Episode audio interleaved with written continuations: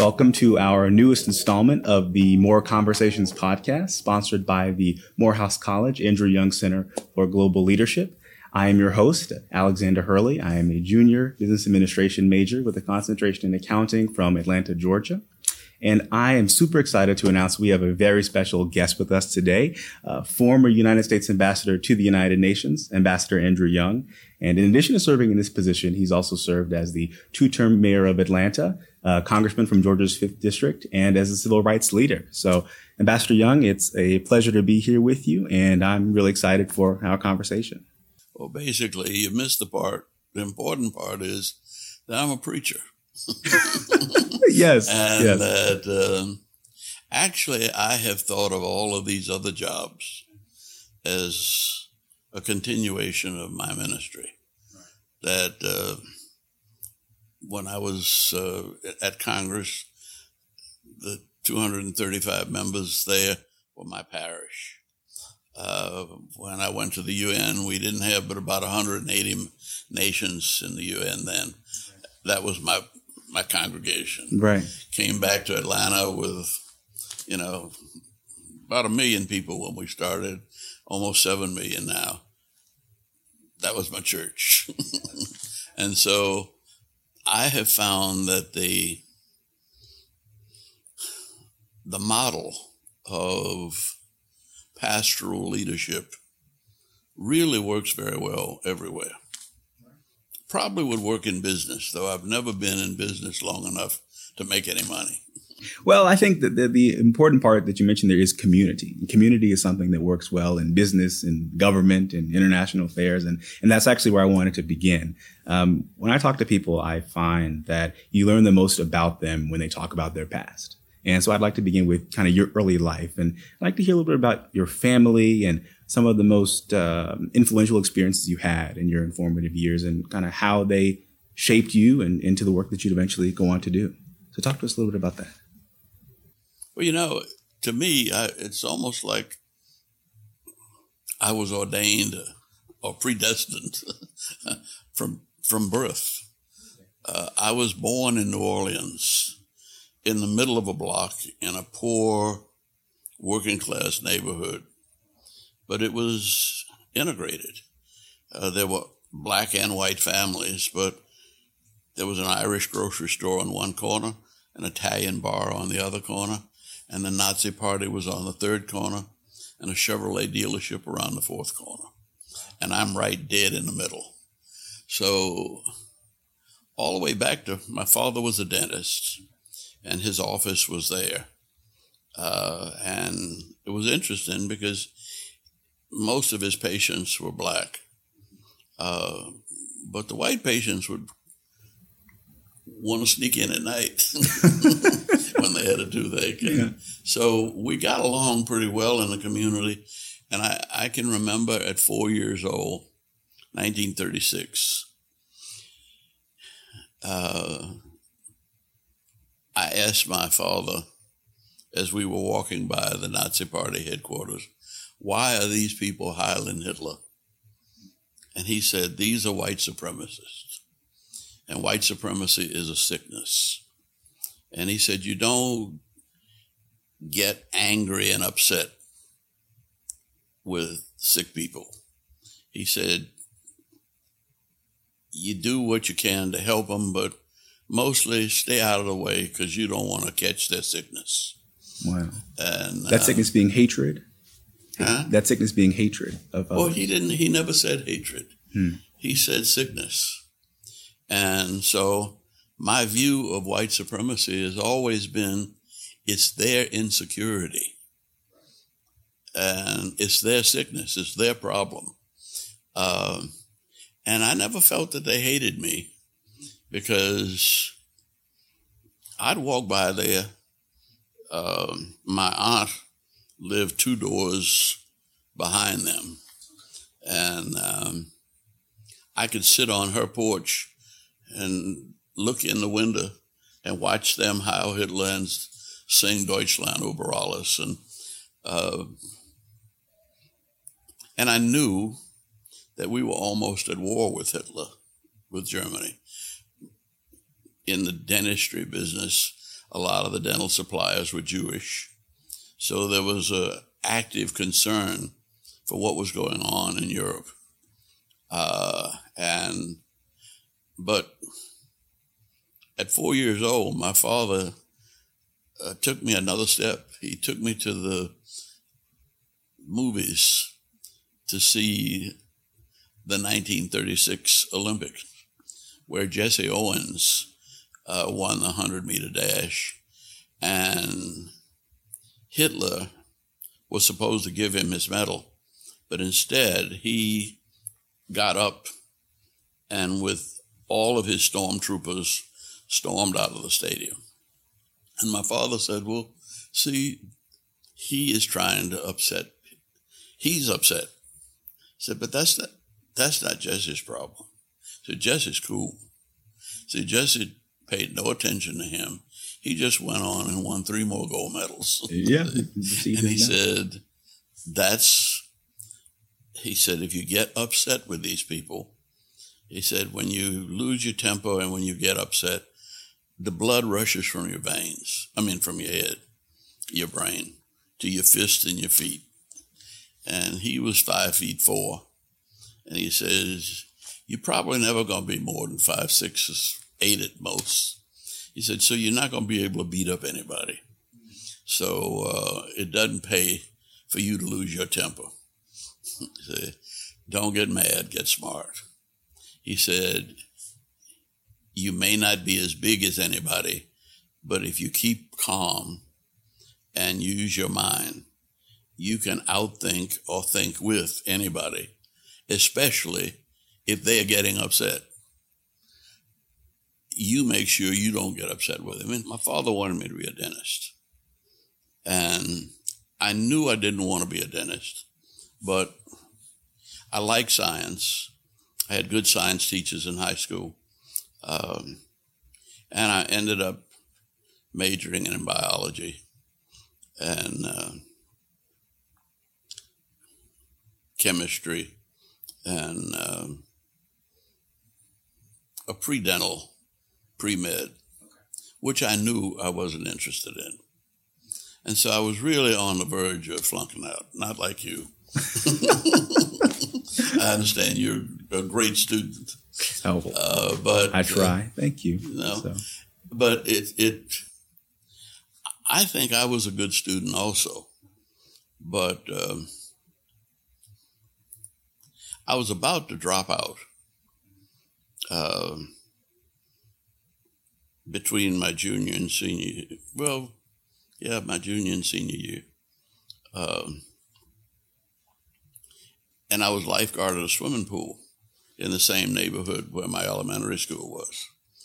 And because uh, I'd been on Howard's swim team and track team, and you know, I, I was I was okay. I was enjoying myself. Uh, and this guy comes in and falls in the pool and almost drowns. And I realize he's high on heroin or something. And we pull him out and sitting on the side of the pool. Um, he says to me, I know you. You don't remember me, do you? I said, Where'd we meet? Where we where, where, where from? He said, we got put out of Miss Sarah Vokeland's class. Ah, he was in a third grade. He was a friend from the older days, right? And I said, "Damn, where have you been?" He said, "You never came." I said, "You never came back to school." He said, "Well, my mama was making a dollar a day plus car fare, and there were six of us, and she couldn't take a day off to come see about me." I said, "Well, what have you been doing?" He said, I've been in and out of every reform school and prison in the state of Louisiana, including Angola Penitentiary. See? And he said, What are you doing? And I said, Well, I'm not doing much. I'm about, I'm in college, but I'm kind of messing up. And he lit into me and called me all kinds of MFs.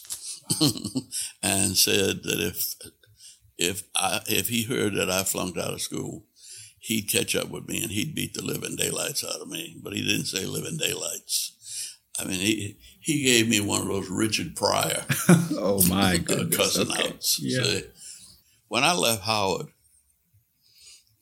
I knew I had a college degree and didn't know anything. and I didn't have a clue about what I wanted to do with my life. And uh, I had, well, my parent, you, you couldn't stay in hotels then. And we stopped at Kings Mountain, North Carolina, where there was a congregational school and there happened to be a church conference going on. Well, my parents went to the church conference, and I decided to go out for a run. And uh, I'd been on Howard's track team and swimming team, and so I was in very good shape. But I was, I was running, you know, slightly downhill, which meant I was running too fast uh, Yeah. for you know, and then I saw a path up the mountain, and I decided I was going to run to the top of the mountain. Well, when I got to the top of the mountain, I was I was gasping for breath. I, I, I was I almost blacked out. Uh, but when I kind of caught my breath and looked out, for the first time, I saw a world that looked different because what I saw was that everything seemed to have a purpose. The clouds, the trees, the cornfields, you know, uh, and it was a realization that everything about this universe has meaning. And if everything in the universe has meaning, I must have meaning. You got meaning. You got you got purpose. and uh, and I I didn't know what it was, but I said,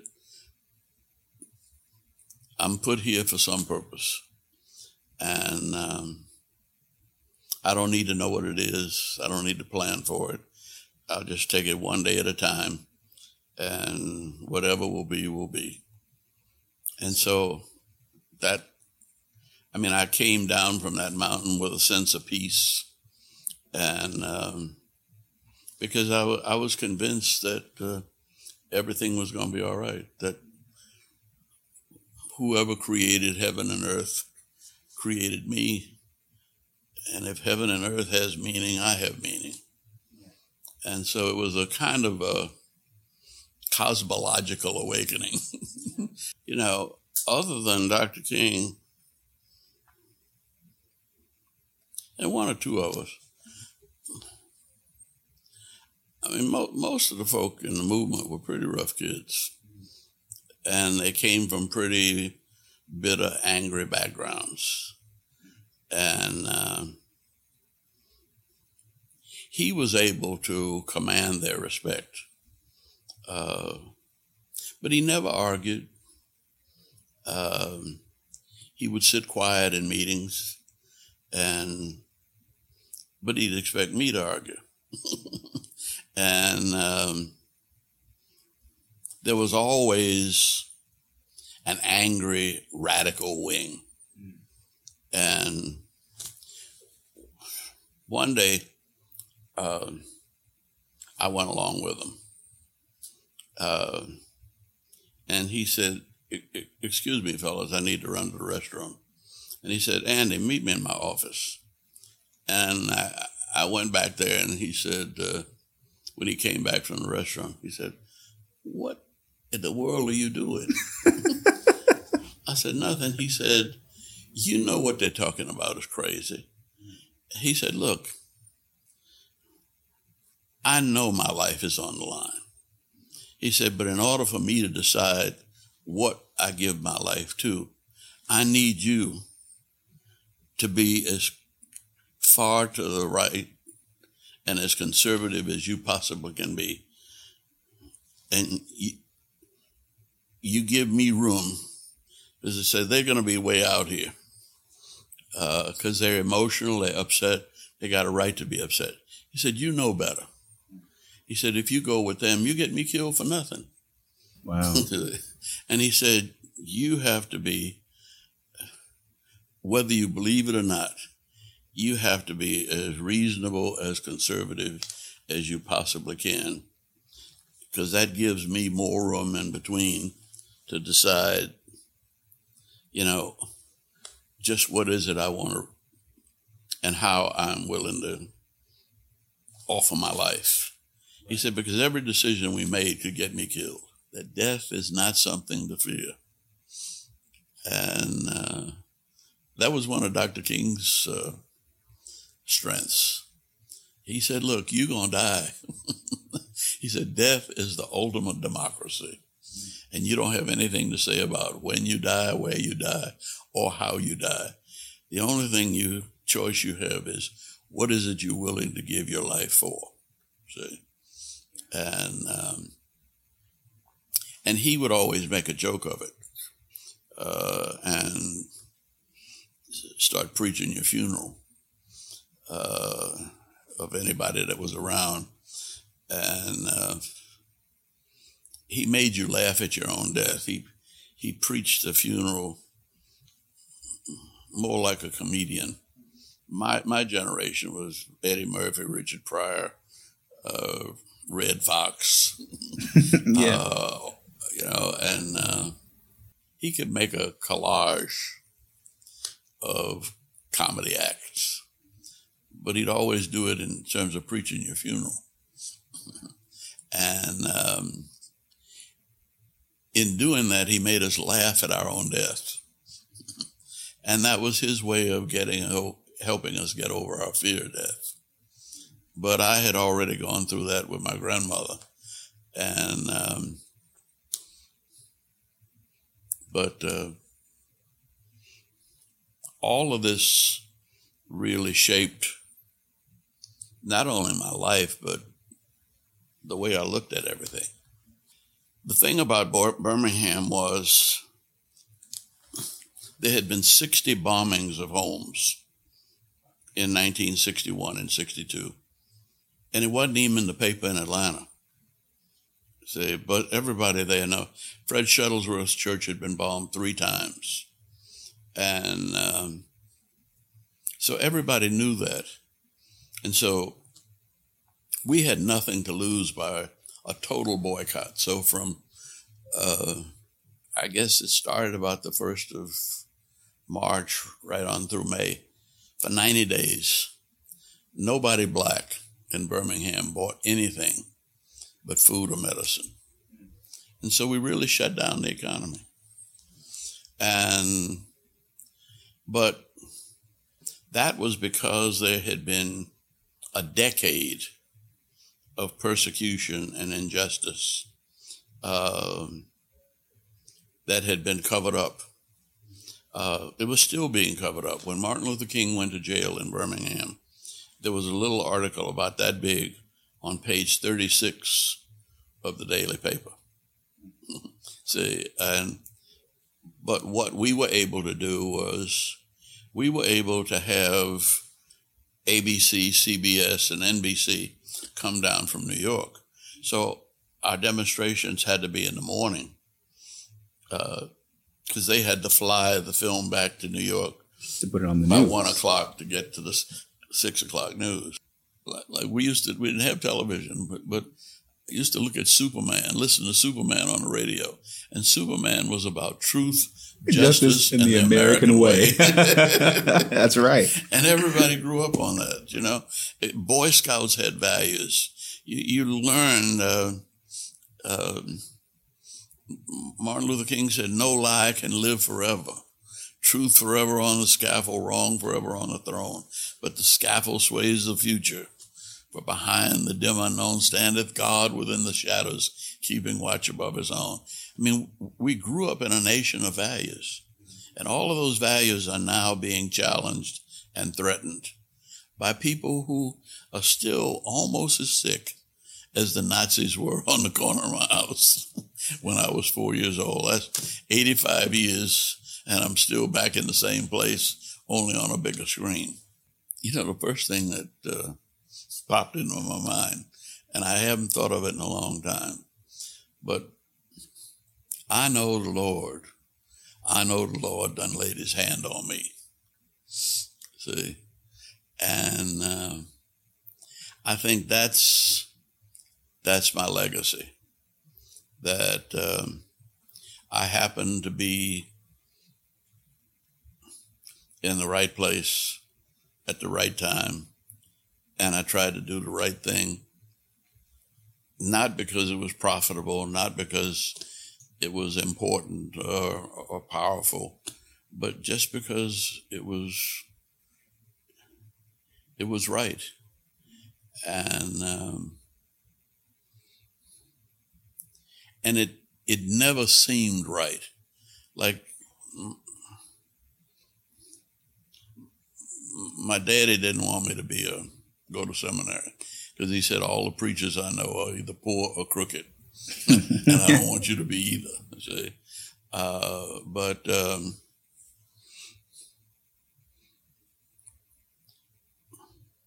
he thought primarily of success as economic security. And I've never been economically secure, but I've never been hungry. And I, I got four kids through college and I've, I've, I've never, I've never needed or wanted anything, uh, but I've never had a lot to give away or to, and I've managed to give away a lot that I've had. Uh, but um, you've managed to make a difference in people's lives. Yeah, and I, I I've done wherever I've been put I've managed to do my best. And because I, I, I, go back to that song, I know the Lord and laid his hand on me. See? And that it's not, it's, well, I didn't grow up with the crown. um, everyone, thank you again for listening to this edition of the More Conversations podcast. And I'm your host, Alexander Hurley, and thanks for listening.